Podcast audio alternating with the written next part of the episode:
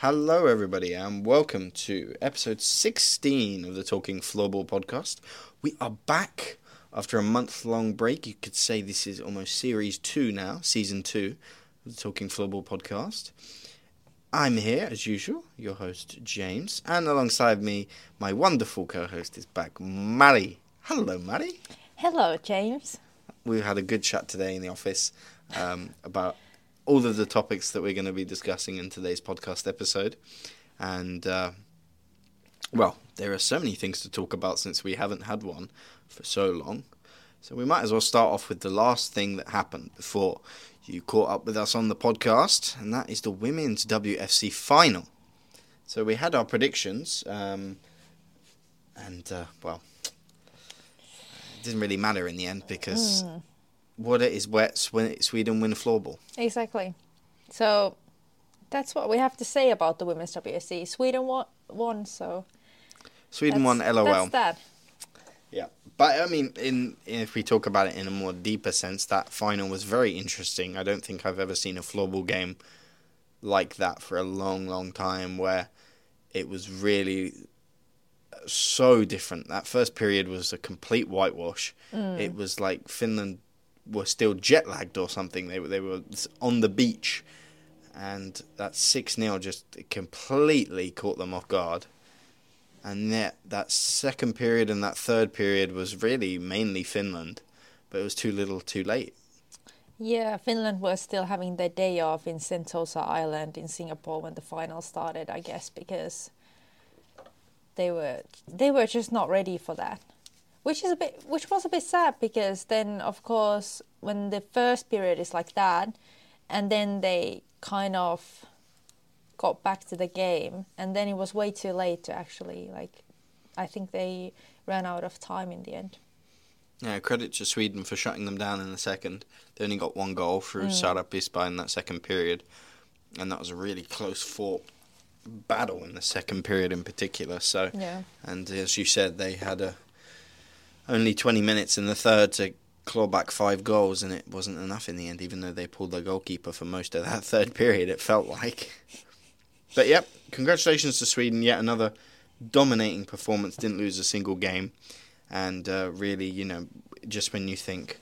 Oh, some of their best players aren't back. You know, oh, maybe there's a, qu- a couple of question marks about this position, or oh, a couple of no, it doesn't matter new people step up all the time. This time it was Maja Viström in the final who started things off with a bang, and uh, as always, just unstoppable train. Definitely. And yeah, I think otherwise our guesses, well, of course, yeah, it was amazing to see Czech Republic winning their first medal, first women's WC medal since 2011. So, congratulations, Czech Republic! Amazing job. And they celebrated like they won gold. It was big celebrations. I loved, I loved seeing that actually after third place match. They were so happy and jumping around, and they had tears in their eyes. And I just thought, oh my god, they deserve it so much. And for those of you who did, might have missed it, uh, Ratayova at the end when they all jumped over the boards to hug their goalkeeper and everything. Uh, I think it was Ratayova who got a headbutt from uh, Vanessa Kepertova as they were all jumping all over each other. And she took a nice headbutt to the nose, but uh, she was okay in the end, Ratayova. So, uh, and of course, it was uh, a great goal as well in that third place game for the captain Krupnova, who did that sort of backhand wow. out of midair. That sort of hit out of midair that was. Yeah, one hand Yeah. and wow. So Czechs pushing forward, and it wouldn't be fair of us to not talk about the other teams in the WFC as well. Great tournament for Japan, ninth place. You know they started off so good, and, and they kept that going, and uh, they didn't get through to the to the quarterfinals, but. To beat Germany for ninth place, like who would have said that a couple of years ago? Japan beating Germany. No one, but definitely Japan. They are a quality team. They have many skillful players, and it was really nice to see them play in the WFC in Singapore. Amazing. So smiley. that too, but just just very talented. And if you haven't seen it as well, uh, we may post in the next week or so. Keep an eye on our socials. Their warm up routine, which is uh, very unique. Uh, it's done to the song of Hey Mickey, for those of you familiar with that classic. Hey, Mickey is fine. Exactly that song. And uh, they do a whole warm up routine to that, which was amazing. And uh, we got to bring that one back, I think, out of the archives to repost that because it's such a Oh, yes. feel good video if you watch that. But it wasn't a feel good tournament for Norway, who I think were probably the biggest disappointment of this I, I think so too. Mm. I expected more from Norway, and especially being being fourth in the last WC in Singapore. Or I need to check this. Yeah, it was fourth. Fourth, yeah, That was all the way back in 2005, however. But exactly. So actually, them being on the eleventh place in Singapore now was a bit of shock, and they started the event well. mm, And you know, we had maybe high expectations towards Norway, but then towards the end, the yeah, it just wasn't enough this time, and they were very disappointed. I think it was all down to that one playoff game against Denmark. I think after that, they kind of just almost like kind of mentally shut down a little bit and thought, oh, geez, you know, they did end their tournament strong by beating Sing- the host Singapore 13 to 1, but they lost to Germany shortly after losing to Denmark, and Denmark really came surprising with a really young team. You know, most half the team is going to be in Lahti for the under mm. 19s. That's how young this Danish team were. There was no expectation on them whatsoever compared to say previous tournaments. No Donardo this time round for mm. Denmark, who's one of their greatest players of all time, Exactly. and yet they get one of their highest place finishings ever in a WFC. So funny how this sport works. I know. You never know. It's nice to see these surprises as well, and not be like, oh, okay, you know, that we could guess what's happening all the time. That would be boring. So of course, it's nice to have also surprises along the way. Last but not least, talking of surprises, France. Français, allez le bleu. It was a lovely thing to just have them in Singapore, having that incredible qualification tournament in Italy where they surprised Hungary and Italy and and uh, upset the world ranking odds and qualified for their first ever WFC. And they came in again, no expectations really. They just wanted to try and, uh, you know, show the best that they can and maybe win a game if possible, draw if possible. And they drew against Australia in the group stages and ended up playing them in the last game of their tournament and ended up winning, coming from behind with minutes to go to win that game as well. And it was a good game. Their first game against the host team Singapore was also a very good game from Team France. Really, really good team effort. Menu opened the scoring on that one with a great sort of passing teamwork goal, and uh, Marine Klopfenstein was, I think, top top twelve in the end in the scoring list of every player at this WFC. So, uh, and she recently moved to uh, a Swiss Prime League team, I believe, uh, Giffers, I think, Aergera Giffers. So, congratulations, Marine, Oh. for uh, making that move to the top division in Switzerland. Uh, I guess your showing in Singapore helped out a little bit. That was a great tournament we had in Singapore. Thank you all if you watched and followed along. Uh, we'll move on to the next events that happened, this time in January, starting off with the Champions Cup finals. We'll start off with the women, as they were the first game on the Friday night in Göteborg in the Wallenstam Arena in, well, in Mölnlycke, but it, it's however you pronounce it. My my apologies. I don't know how Um, you pronounce. it. Right next to the home of Unihoc. Uh, if you've ever been to that neck of the woods in, in Gothenburg in the, in the southeast, it's right next to the Unihoc factory and headquarters. So that's quite cool. Um, and it was the Swedish, well, two powerhouses of Swedish and world women's floorball in Pixbo, Innebandy, playing Thorengruppen, who were the defending champions, and it ended up being Thorengruppen who ran away with it in the end. Uh, Thorengruppen, as many of you know, incredibly deep squad. The Cowpeas, Vera Orna, um, they've got Miki Pilla, they have Emelie Wibron, Maja Viström, uh, Lovisa Hedin, just ridiculous team. I could go on and on.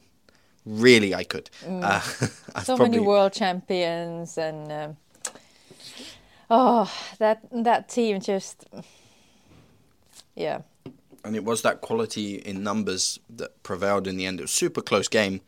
Um, Heine was very busy in net for Pixbo, and um, Erika Hansen getting on the score sheet as well for the for the hosts, but it wasn't enough in the end. Despite them leading two one after the first period, Thorengruppen fought back quite hard and ended up winning by just one goal. but that's how it always is I think between Tor- Thorengruppen and Pixbo because they play in the Swedish Cup finals and they will play in the Swedish Cup finals again so and Pixbo they are the reigning Swedish Cup champions um, but also they play in the final in the kind of the Swedish super final. Mm-hmm. And they they are always playing against each other and they are always having these very tight matches decided by only one goal or something like that. So those are very the top teams Pixbo and Thorengruppen Yeah, and it shows. I think Thorengruppen still undefeated in the league this year, mm. and Pixbo are third in the league, so uh, not too shabby from both no sides no no at all. So um, Thorengruppen, your 2024 Women's Champions Cup winners, and for the men, well, this is a bit of a surprise. One for the books, history books for sure. Tatran Střešovice hosting at home in Prague. Uh, ended up well. They weren't even hosting at home. They were hosting in the one of the arenas of one of their main rivals in the UNYP uh, arena in Prague, in which is the host and the home of Sparta Prague. Um, and they ended up beating Falun, who themselves were defending champions coming into this in an incredible, like tense and well, at, at times violent final. I have to say. Yeah, it's um, it was a very historical win for Tatran because they became the first ever Czech team to win the Champions Cup, actually. So, congratulations, well done. Also amazing atmosphere in the final because the arena in Prague was sold out. Um, many fans cheering for for the Czech team, and. Uh, Quite funny because I was preparing this meme video about Falun and Tatran, and then kind of Tatran asking Falun like, "Can we win this trophy?" And then Falun is like, "No, you can't." And Tatran is like, "But but we really want it. It would be our first one." And then Falun are like, "No, we want this because it would be our title number six in the Champions Cup." And well, that didn't turn out to be true actually in the end. So You got to prepare for all possibilities, I guess, in the media department. yeah, But uh, they very much deserve to win, and uh, they end up with a rather relatively big cushion in the end as Falun were pushing and they pushed and they scored one with like two seconds to go, but it was already too late, far too late yeah. by then. And um, yeah, just big jubilant scenes at the final whistle, and now the fans and the whole team of Tatran can claim that they are now the best club side in the world for men's floorball, which Exactly. is an honour Very. and positive for the sport. Let's just say, you know, to see someone from another country, possibly another team, and uh, especially as I think, I think every player almost except one on that on that Tatran side is Czech. So to to battle a almost entirely Swedish team full of Swedish players and win, well, that could spell an omen for the WFC at the end of the year. Who knows? Definitely. And I think it's also good for the Champions Cup format because obviously now it was the first time in a new format.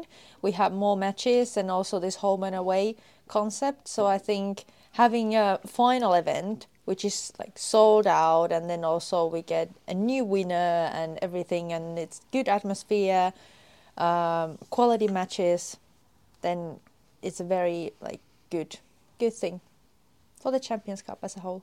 Definitely, and the already we've announced the dates for that. You can check out the dates on our website floorball.sport. And as the champions, the cup champions and league champions will be announced, we will keep you updated on our socials about who will be participating in next year's Champions Cup. Yeah, we already know some of them. I think, like, I mean, most of the um, most of the teams we will only know. Um, this month, right? this month, yeah, because it's February, yeah. So I think by the end of this month we will know because many of the many like the cup winners of the Of of the- top four. Yeah, yeah. And as you said, many of the teams that we're very familiar with are going to be in the cups, um, in the finals. Tatran themselves in the Czech Cup final this year as well. Um, they will be playing uh, Chodov, Florbal Chodov, who won in overtime over Mladá Boleslav in the semi-finals. So uh, that's very interesting for the Treks because, well, there is no guarantee, unlike other sports, there's no guarantee in the Champions Cup that if you win, you come back next year. You have to also win in your league or in your cup competition. But it looks like for Tatran, they are almost re-qualified for next year already. They just need to win in the final against Chodov. Chodov would be very good for them to make a big upset win, you could say. Yeah, and also, um, uh, yeah, obviously in Finland, uh, from Finland, TPS they won the Finnish Cup, and then Nokian KRP in the men's they won the Finnish Cup, so they are already in. Okay, so we'll see Nokian for the first time in several years. Yeah, they the that was Champions Cup. actually the first title they won now when they won the Finnish Cup. So, uh, I will practice my Finnish. Is it paljon onnea? No, paljon onnea is like happy birthday, right? Onnea. You just say onnea. You can say onnea or you can say onnittelut or but you could still no you No. could say onneksi olkoon. I'll just say So onnea. many things you can also say when it's someone's birthday. Like Okay. but then also for that you would say congratulations would be onnea Okay, so onnea Nokian. or onnittelut. Okay, this gets complicated. This, This is why this is a Finnish list. I've lived in Finland for a couple of years now, and I'm not learned the language. It's a lot tougher than you may expect. it's not as easy. Although this this one was an easy word, like compared to some other okay. oh, words great, lovely, brilliant. heard, I guess. So we will carry on, finishing with the Champions Cup. We'll now head to the WFCQs, the qualifications for the Men's World Championships at the end of the year in Malmo. We had three qualifications events in Europe, all at the same time across Europe from north to southern eastern Europe, you could say. So we had in Liepaja, Latvia, in Łochów, which I've pronounced wrong, but I don't know how to There you go. pronounce that. Like uh, I'll say how Slovaks pronounce it, which is Łochów, um, and in Škofja Loka, which is a little easier for me to say, in Slovenia, uh, Łochów in Poland, of course. So, Mari, we'll start with you because you yourself were at the event in Liepaja in Latvia. How did that one go? Well, obviously, we had the men's qualification event in Liepaja back in 2020. So it was nice to return to Liepaja again for this men's WCQ. Um, and I have to say, Latvia, they are always hosting quality events. They, they know what to do, and it's just, yeah, amazing atmosphere always. And especially, it was very good atmosphere in the Latvia versus Germany match uh, with 1,500 spectators and then over 2,000 spectators on the final night when Latvia played against Finland. So it was really nice to see that actually the local fans were there to come to cheer for their team and they actually came to the arena and very good. Um, no big surprises among the groups. Finland was strong as expected, although they also had many new players, seven debutants on the team. For example, Lukas Hyvärinen and Jani Rauhala, Juuso Ahola. So we actually saw kind of like very different Finland as a team because they didn't have those um, usual players. For example, Ville Lastikka, he was not there.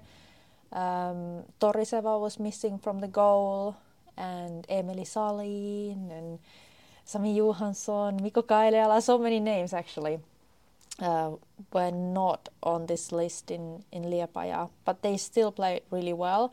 So it's going to be a tough choice for the for the coaches to decide who they will take with them to Malmö in the end of the year. So uh, Finland, Latvia, Germany, and Estonia qualified from the Liepāja group.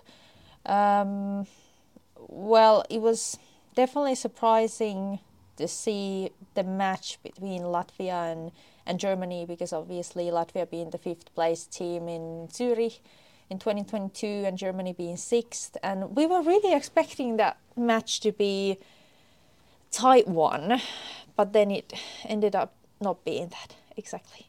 And then also same thing Latvia against Finland. Again, we were kind of expecting that okay, maybe maybe Latvia might be a tough opponent or tougher opponent for Finland at least.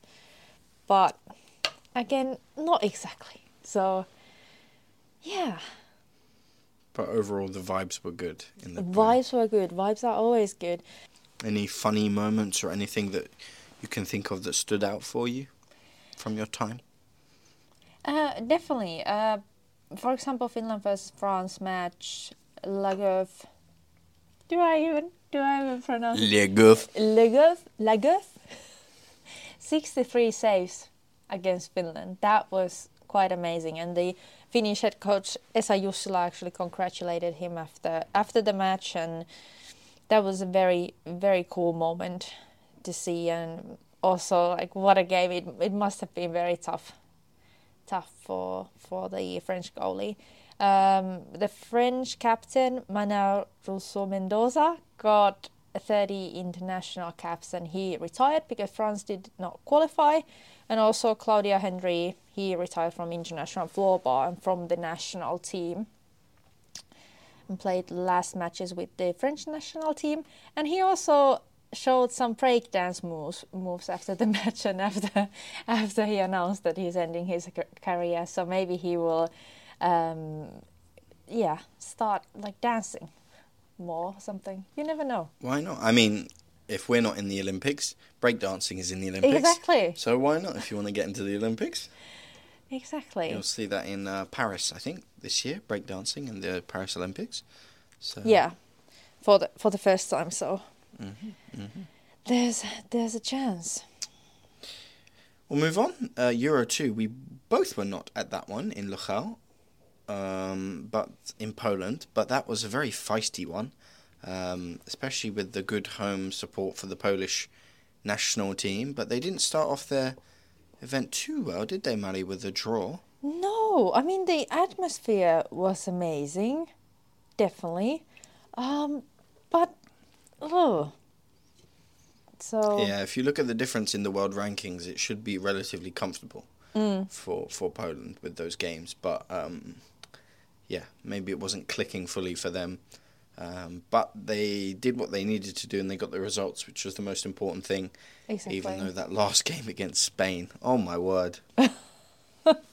Heart attack central for either side. I mean, Spain were 2 0 up after 20 minutes. They could almost believe, start to believe that we are going to be qualified for Malmo. Poland came back, smoked them 6 2. And then Spain brought it back to 6 5. I remember I turned the stream on because I was in Slovenia at the time and there was like players diving, falling on the floor, throwing themselves like it was football. I mean, the, the refs had a 10 minute discussion at one point because they had to mm-hmm. try and s- calm everything down. That Poland, ma- that Poland Spain game was mental. But Spain, they gave hundred percent, hundred and ten percent or something. Like they just, they really fought fought for their place in the WFC. You could just see that.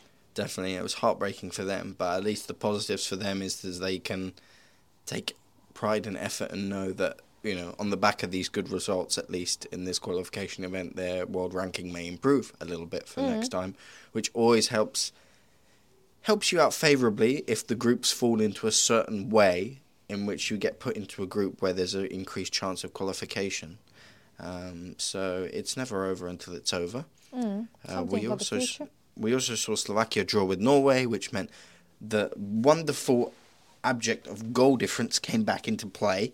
Uh, we saw this two years ago in Celano when Austria and Germany drew in the group stages. And poor old Cote d'Ivoire were on the receiving end of a German barrage that was I think, 50 goals. And this was in 3 times 15 back in Celano two years ago. Oh yeah. So it was a little bit of a flashback to that. But uh, this time around, um, Poland were far superior in scoring, and Austria ended up even losing against Hungary. So it didn't even matter in the end. Great result for the Hungarians, beating quite a strong Austria side and getting into that playoffs to even try and qualify. They ended up falling to Norway, but it was in the end uh, Czechs and Slovaks qualifying. Czechs this time not making sure that that shock result in Celano from two years ago when Slovakia beat them didn't happen again. Uh, that was quite a dominating win, I think 10 1 Yeah. in the end in the final. And then Norway easily defeating Hungary, and as we mentioned, Poland just squeaking by against Spain in the end in very nervy matches. So, congratulations to those four teams. And uh, if we didn't mention it already, from Liepaja, Finland, Latvia, Estonia, and Germany. Germany qualified. I mentioned it. You Yeah. did. Okay, sorry. I was thinking. It's good to remind people though. and last but not least, the Euro 3 group in Skofja Loka. Uh, we had two less teams register from Europe this year round compared to two years ago. Um, for, from Europe, Africa, I should say, because there was no Ukraine this year um, for many a reason. Obviously, most of those out of their control. Uh, so we send our thoughts out to the Ukrainian team. Um, and Cote d'Ivoire, who this time did not send a team. Um, so it ended up being a five team group in Skofja Loka, which meant no playoffs, just a straight group play, uh, all the teams against each other. And uh, it was Switzerland, Slovenia, Denmark, Belgium, and Italy who played each other in Skofja Loka. I was there for the week. And even though we played on wood floor parquet, which did spark up a lot of debate, let's just put it that way, it was a great event. Really well done, well run. As you said, the Latvians do a good job. And Slovenia, we hadn't played a qualification there for, I think, almost 20 years. Oh, that's a long time. So it was been it was really good to get floorball back, international level, high level floorball back into Slovenia, and the fans were, came out in droves for all the Slovenian games. I mean, the ladder to go up to the commentary box, there was like two people laying on the ladder at one point just to get a view of the field. It was not sure health and safety. It was great, but um, still the passion and the, the fact that people were just climbing on top of each other to get a view was yeah incredible atmosphere. And it showed that first game they stunned denmark and they won. And after that it was pretty smooth sailing for the slovenians. Uh, tough match against belgium which they drew. But um, again that was a back and forth super great atmosphere. The belgium team loved i could see just like relished playing in that atmosphere where it's you couldn't even I was next to the Belgian bench for the first period of that game and every time the coach tried to call for a line change there was no chance anyone on the field was hearing him. He three times he called for a line change and no one came off because they couldn't hear a word he was saying. It was that loud in the in Poden arena. So uh, incredible atmosphere. Credit to all the Slovenians who showed up and, and showed out. Uh, even tho- those from other countries showing up, some Italian fans coming over, nice little group of Italian fans. That small pocket of Belgian fans who were sitting in the front row against Slovenia. All credit to you guys because you took the lead and everyone's giving you death stares like you, they hated you and you were all cheering for Team Belgium. that was that was amazing. That was, um, and uh, not so many Swiss fans as I thought there would be, but understandable. It's when Switzerland go to a qualification event, it's almost like sort of like a practice for them in the end. Such is the quality. Yeah, but now I have a question for you. Uh, when we, of course, we have to talk about Malmö and the men's WC a bit later during this year, like after the Eurofloorball tour and other events are over, and you know. Um, but do you think Switzerland will be in top four in the upcoming WFC? Top four? Yeah. Do you think Latvia will make it to top four? No, No. not after that performance against, as you said, a Finland team missing quite a lot of their players. Yeah. um, their top top players. And yeah, for those of you who don't know, Switzerland are going through quite a bit of a rebuild at the moment with their men's team. And that's why I'm asking as well Yeah. because New Yeah. coaching staff, almost half the team that was in Zurich two years ago, less than two years ago, are not there anymore, retired or not playing for the national team anymore. Um, but I still think this just, you know, you look at the the funding and the money that's now being pumped into the Swiss league. Um, that's not only going to elevate the the play of all with all the foreigners coming in, but that will elevate the play of the homegrown talent as well. Um, so I think it will help push Switzerland still to. I don't think they'll drop out of top four. I still think we have a top four in floorball. Um, my main thing going forward is I think there may no longer be a top two in floorball, but that's my spicy take of the year. and I agree. I agree with you. okay. I think Czech Republic are going into that. Yeah. You know. Yeah. I, I I think now it's it's a top three almost. Mm. And Switzerland need to work hard to make sure it still remains a top four. And they don't get left by themselves a little bit on the outside. But uh, it's two tournaments in a row now that the Czechs have beaten the Swiss in the men's game uh, for bronze. And now we see the women's for the first time.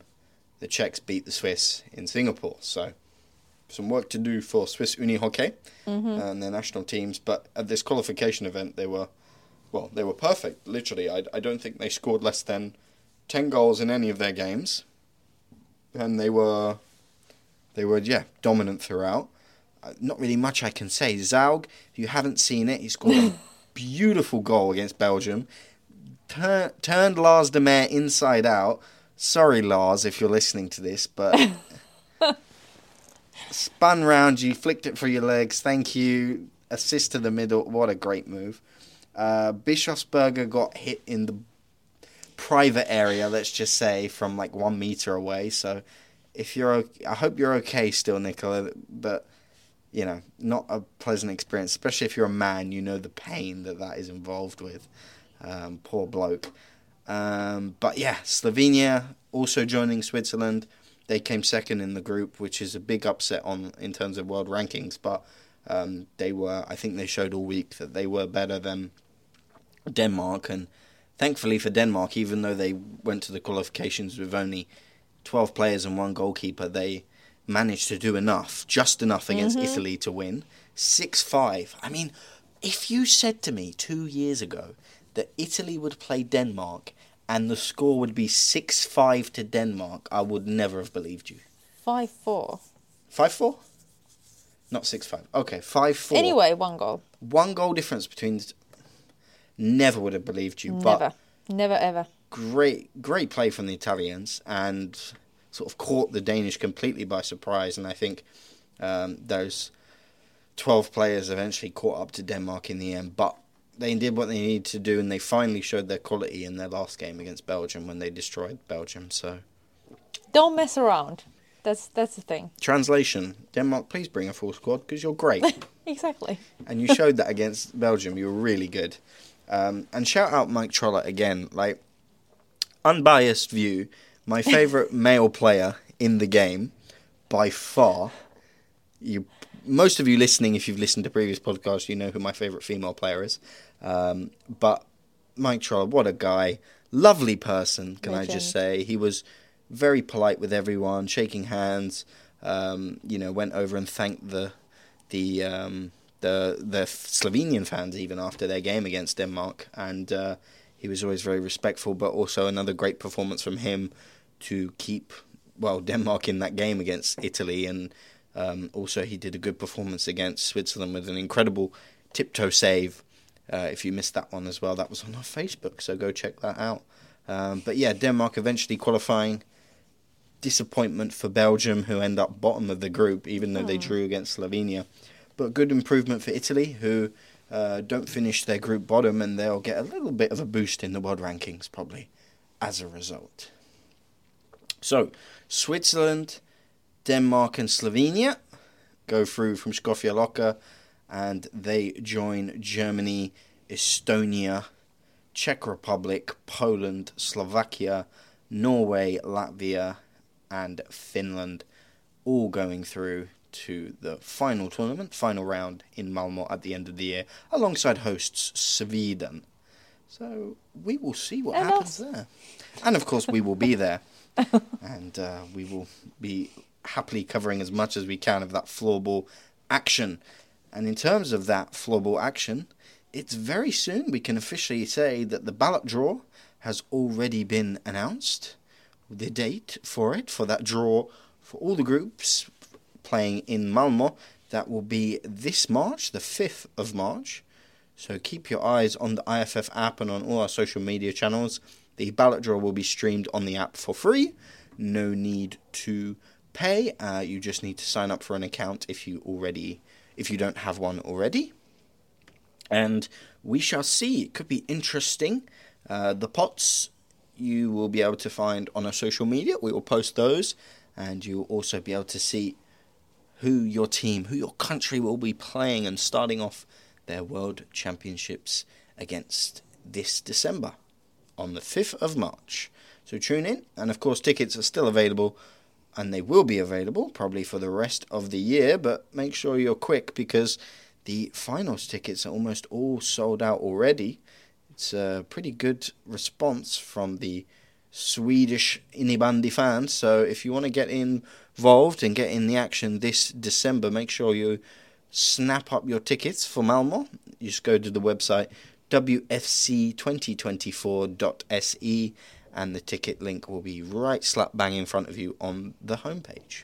Yeah, and if you're thinking like Eurovision or men's WSC, just forget Eurovision and save your money for the men's World Championships, which will be held in the same arena in Malmö. Yeah, we're an esteemed company in Malmo, Eurovision and the World Championships for floorball. So, we will move on and we'll finish off this episode with your fan questions. We asked on Instagram two questions, all related to the recent Champions Cup and WFCQs. S- We'll start off with the first question, which was How do you feel about the current WFCQ format? So, the, the current style and the, the sort of play set up in terms of only the host qualify and all the other countries have to go through qualifications in order to make the event. First response was that it's difficult for smaller countries to qualify. Mari, do you think that's true? Do you think that it is?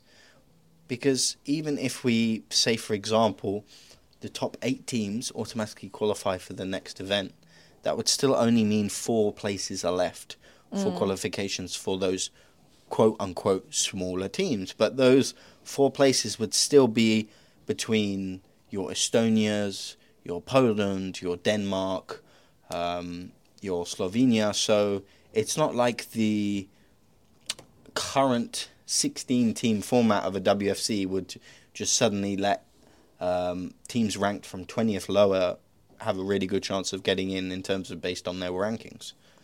Yeah. Um, well, if we look at the qualification group where I was, so in the year one in Liepaja, as I said, there were no surprises there. But then at the same time, uh, there were surprises in other groups. For example, Spain, they were close to qualifying. Uh, Slovenia did qualify. So also we have those examples, and I think considering, well, let's say it's not always easy, or it's not necessarily easy depending on what kind of qualification group you will have, because of course then you have to perform in a very like in a very good level in the qualifications as well if you want to reach the final. But I wouldn't say it's like impossible, but it is very difficult because at the same time it's tough. It's tough. And then like you said then of course the teams that will make it to the final round have a certain ranking, world ranking as well. And then because the WSC is so compact right now with the 16 teams, it's it's kind of also when thinking about the level of the WSC that you know those kind of best ranked teams are also in the final round. You know. It's also a thing that when you speak to some of these smaller teams, like for example Liechtenstein, they would never get any chance to play against a Finland or a mm. Latvia in, in mm. normal normal time. You know, they could try and organise a friendly game, but it most likely wouldn't happen. So for these players, it's a almost a once in a lifetime opportunity to play against some of these countries that they would never be able to do if we had certain teams automatically qualifying. Definitely, and you know, we read about critics about, um, or many people are criticizing the WCQ and the qualifications, and you know, the goal differences that, okay, Finland, if they are winning 24 0 against France, and you know, things like that. Um, but as you said, it is for the smaller teams, it is also a learning experience. And that's what they are saying themselves that maybe coming to the qualifications, of course, if they would qualify, they would be happy to go to the final round. Mm. But maybe that is like that is not their number one expectation in a way, but it is also that they get to play against top teams and they have the possibility to play against those. Because for smaller countries especially when you're not automatically in six nations or you are not in the euro floorball tour of course and those are kind of um, structures or like things that have been established since I don't know mm. when, it's really hard to get in into those kinds of events and actually then the possibilities to organize things by yourself, like for example the Europower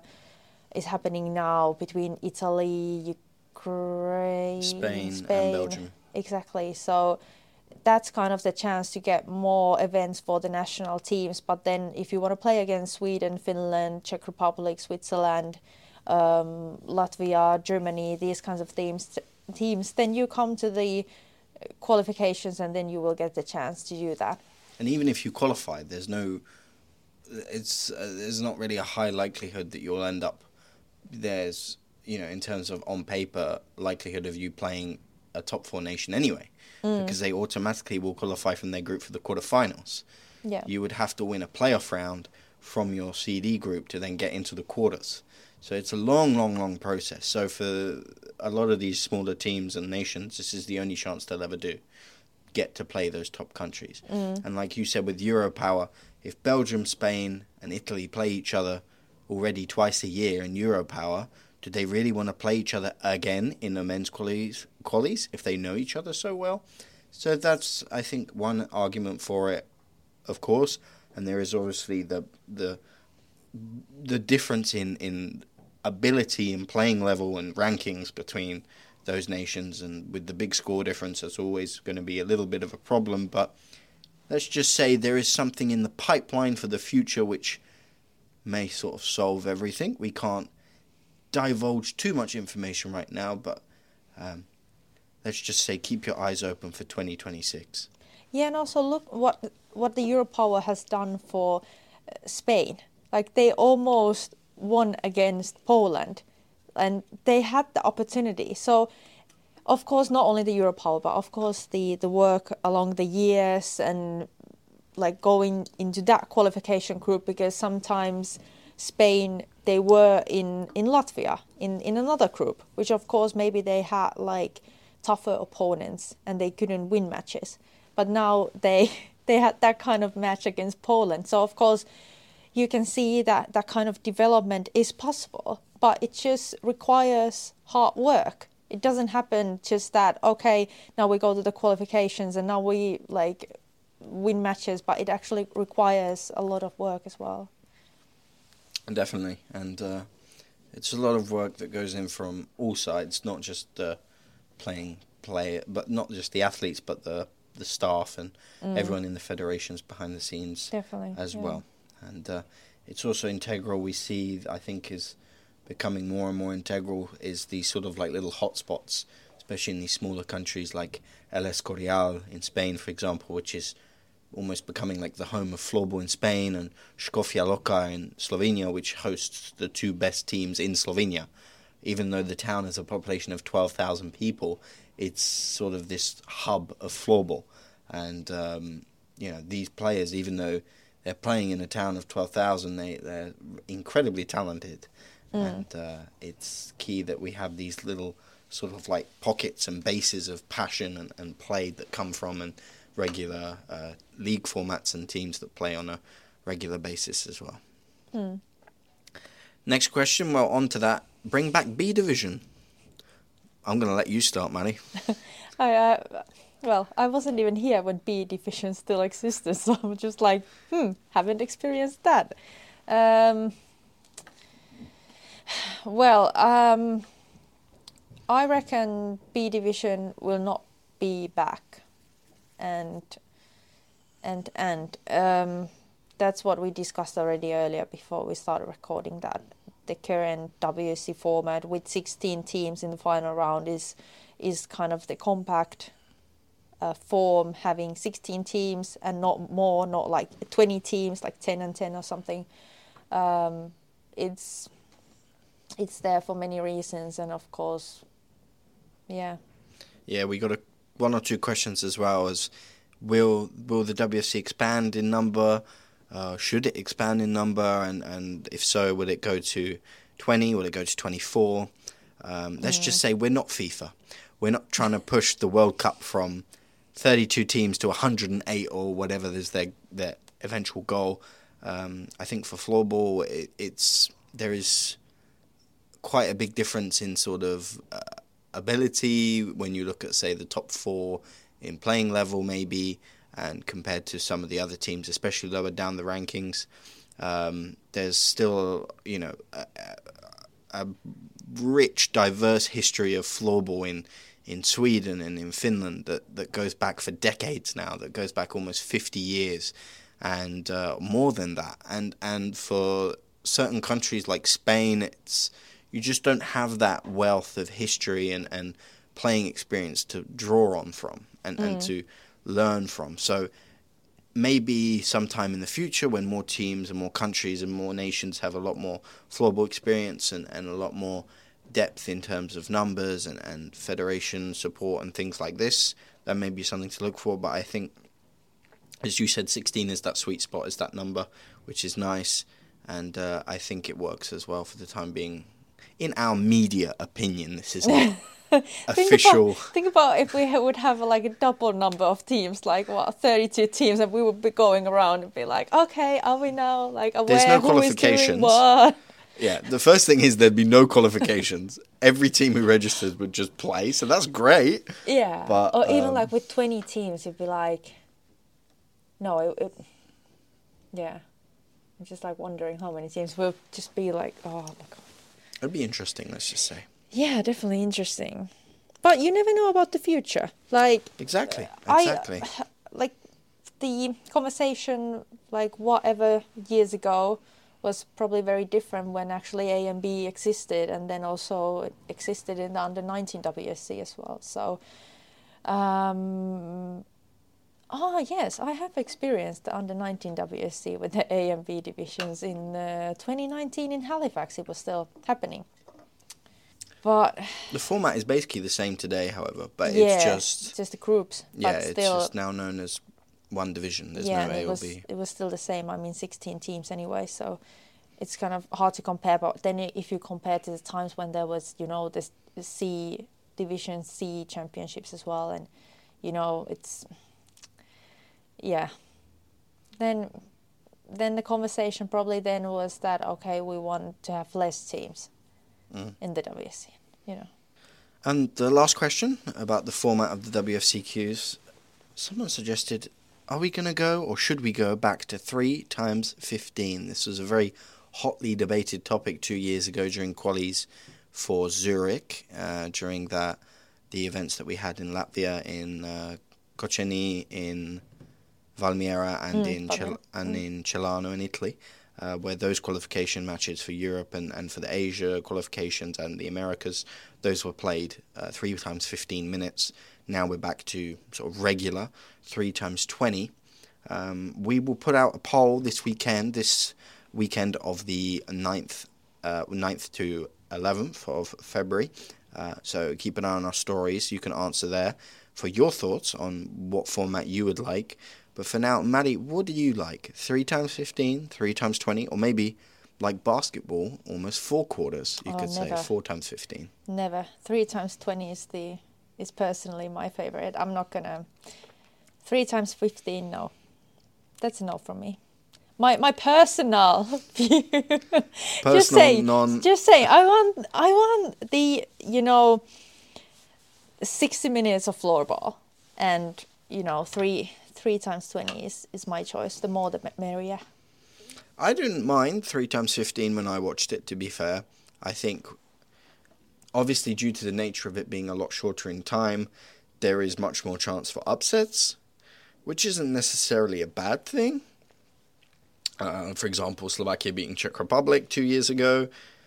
If that game was another 15 minutes longer, would the Czechs have won? Who knows? No idea. Slovaks were leading at the time, of course, because they won.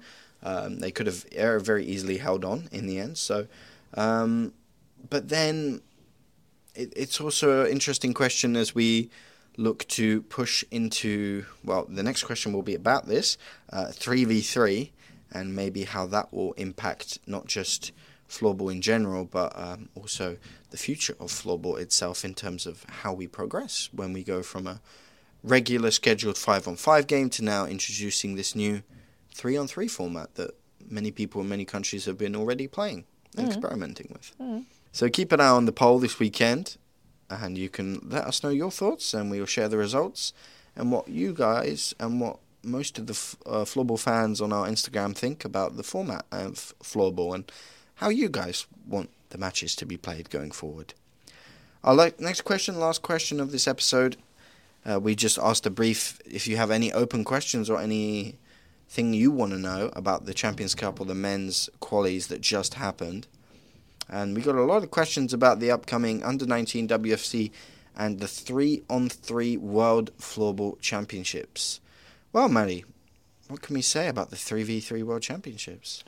Yeah, so the very first IFF 3v3 World Floorball Championships will be played in Lahti, Finland from 11th to 12th of May this year in conjunction with the Women's Under 19 WSC, which is also happening in Lahti. And the 3 versus 3 WSC uh, 3v3. Um, the registration is now open for the event, and you can register.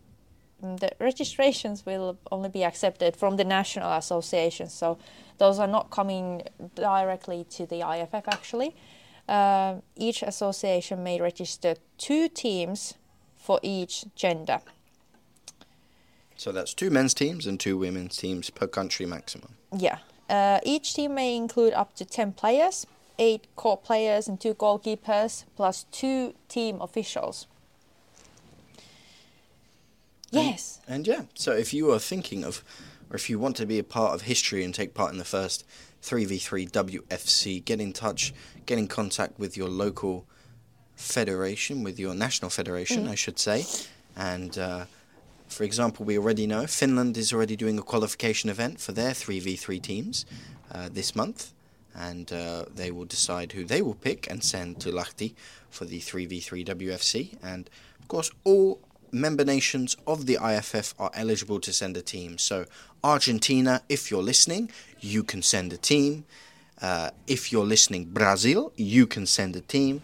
Mexico, one of our newest members, you can send a team as Ooh. well. So, anyone can join in.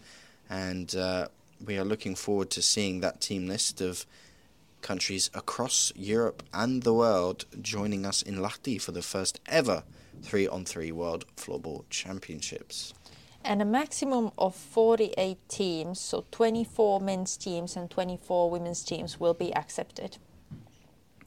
So maybe um, you better get your submissions in early mm-hmm. and uh, make sure you secure your spot with your national federation. And uh, we look forward to very much seeing you there.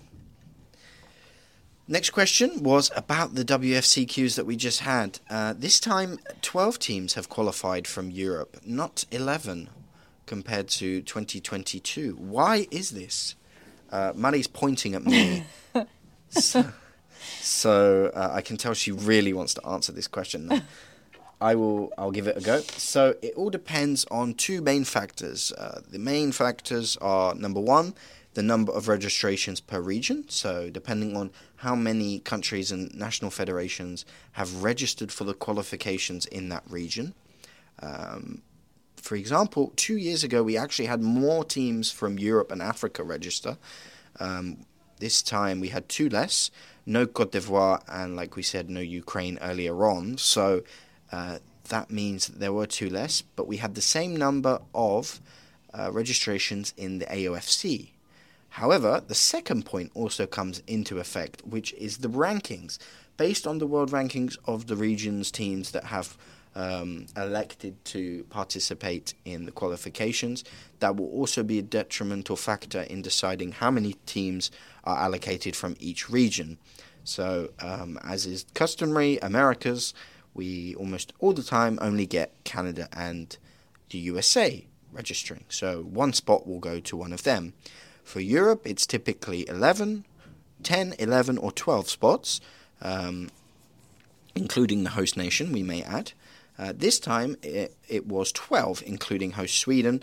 Last time in Zurich it was 11. So that means the AOFC region, the Asia Oceania region, uh, has one less team. Last time having four, this time only having three.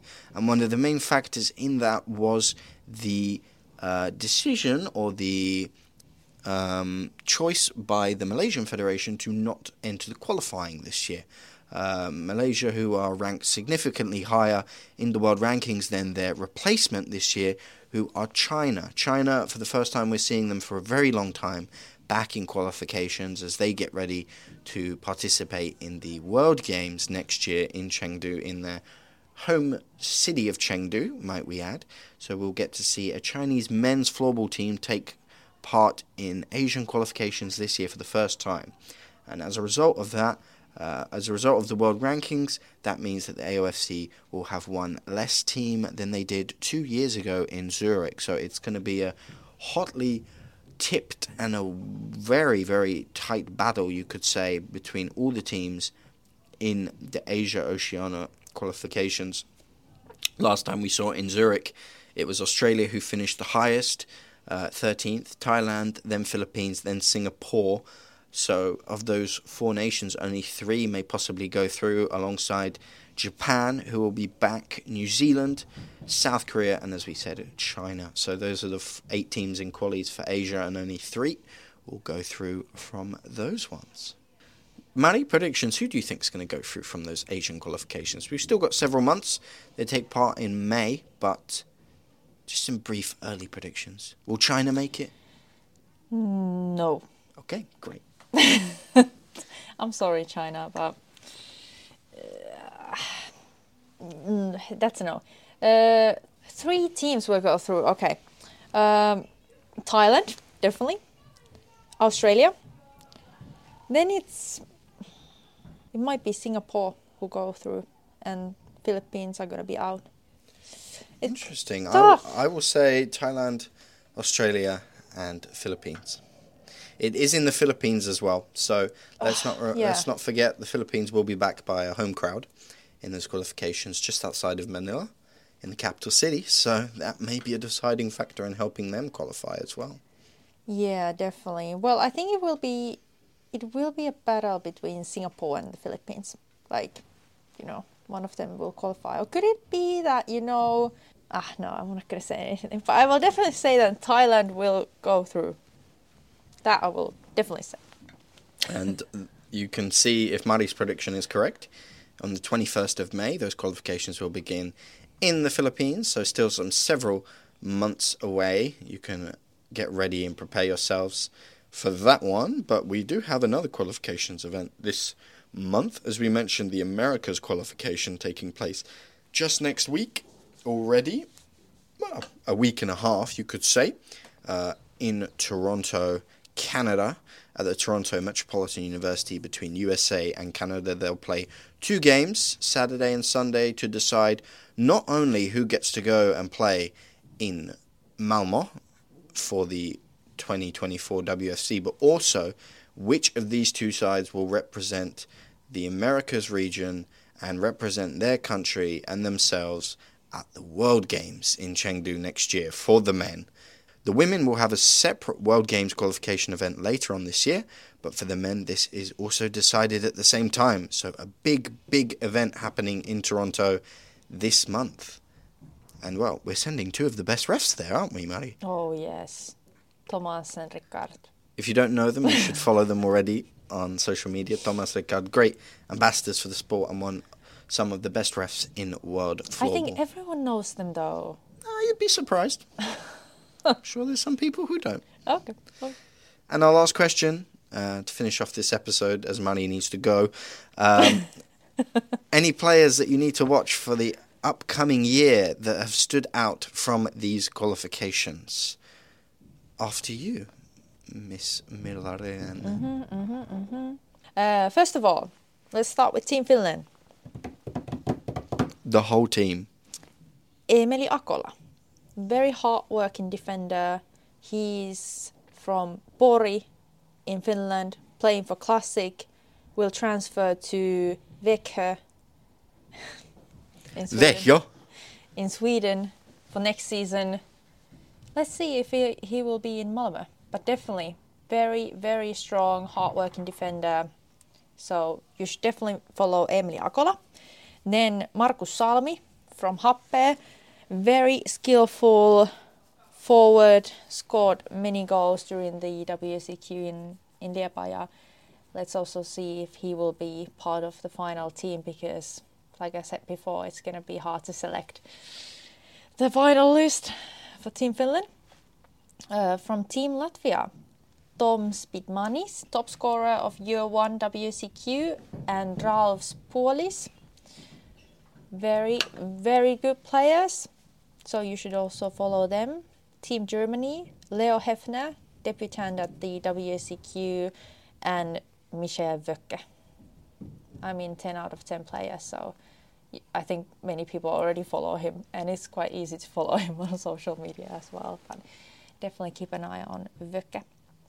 And then Egert Unga from Estonia, very good player, plays for Sparta team Automalm, um, the Estonian champions. Also played a while in Sweden previously, but currently with Sparta in Estonia. Okay, lots of players there from Euro 1. I will pick out a couple from Euro 2 and uh, Euro 3, which I had a bit of a closer eye on. Okay, you tell the Euro one, and then I will add one to Euro one. Euro 2. Uh, Euro two, sorry, yeah. Uh, for me, from Euro 2, uh, Ronald Gasparic, uh, already one of the best players in, in the Czech league, I think, already. And uh, um, he's so sort of like, I don't know how to describe it, but he goes under the radar as a player. I, I think, obviously, when you think of Slovakia, you think of Dudovic, you think of how good he is and, and how he's been one of the best sort of. Um, players in um, in Switzerland for a long time and for Vila.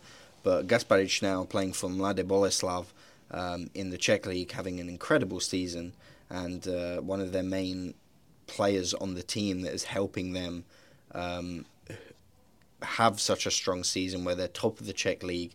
They've scored an almighty 255 goals in 22 league games, Mladá Boleslav. Um, I, I just, uh, uh, they and they lost uh, literally two weeks ago. They defeated Pardubice 19 goals to two. So, uh, and Black Angels 18-4 and and Sparta Prague 14-4. So they just score goals for fun. And I think Gasparic is one of the most underrated players in that in that team and in Slovakia in general. Mari, who else have you got for Euro 2? Thomas Jurko. Ah, the Tatran goalie. Yes.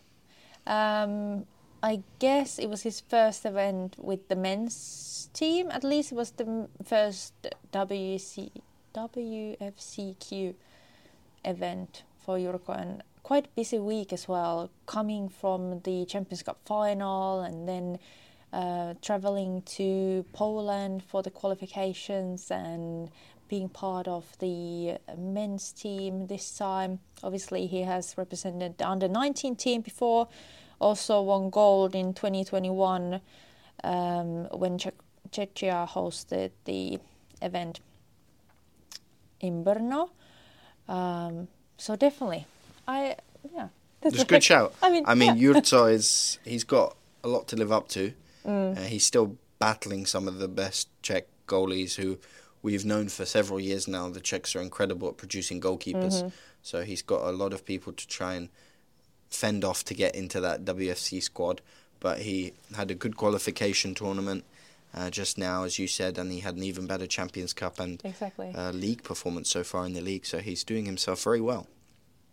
Uh, for me, from Euro 3 players to watch, um, I think for let's start off with the one team that hasn't qualified really. So uh, before, uh, I think for Slovenia, you can't look past Robi Košir, um, the only player on Slovenia who doesn't play in Slovenia. He plays for Sparta Prague in in the Czech league, and my word, like again, just another player who just is so like people just don't think about. It. He's top 10 in the top goal scorers list, like points getters list this season in the league. As a Slovenian playing in Czech Republic, one of the best leagues in the world. So, um, 45 points already for Košir in in 22 games for for Sparta, and uh, you know they're having a solid season. Maybe not what they're expecting, but they're only six points off off the top of the table in Mladá Boleslav. So good season for Sparta so far as well, and they're going to try and battle into those playoffs. And I think Košir is going to help them, and he'll certainly be key on the Slovenian team going forward in in Malmö, uh, alongside Nej Peklac, who oh dear. me and me and Mari have a, a bit of a soft spot for Nej because he's uh, he's been everywhere. I mean, under 19s, he was with Slovenia for the past two tournaments, uh, the World Championships. He was one of the top scorers in Frederikshavn last year for um, the whole tournament. Really, I think he was top six, top seven.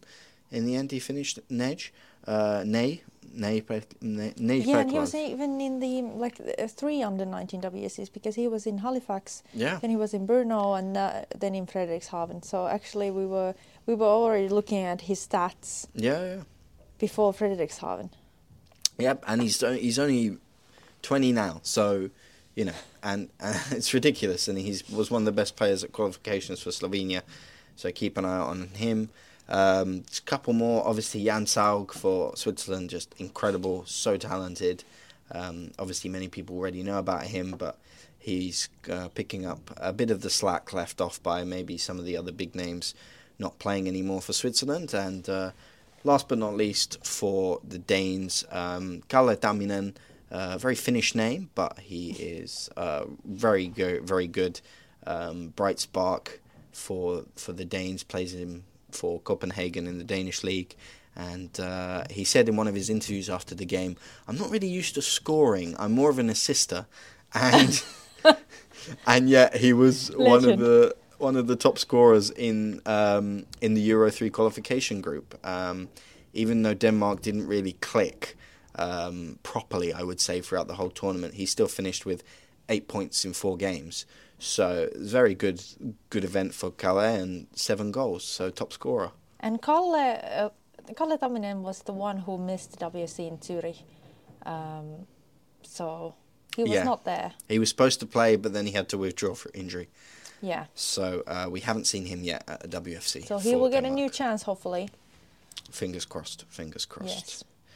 So that is all we have time for today. Thank you for listening and coming back to the Talking Floorball podcast. Nice long episode today. Uh, before we before we go, anything you'd like to say, Mari? Not really. Okay, great. Thanks. Thanks everyone for listening. I mean, talking floorball and two people talking, talking floorball.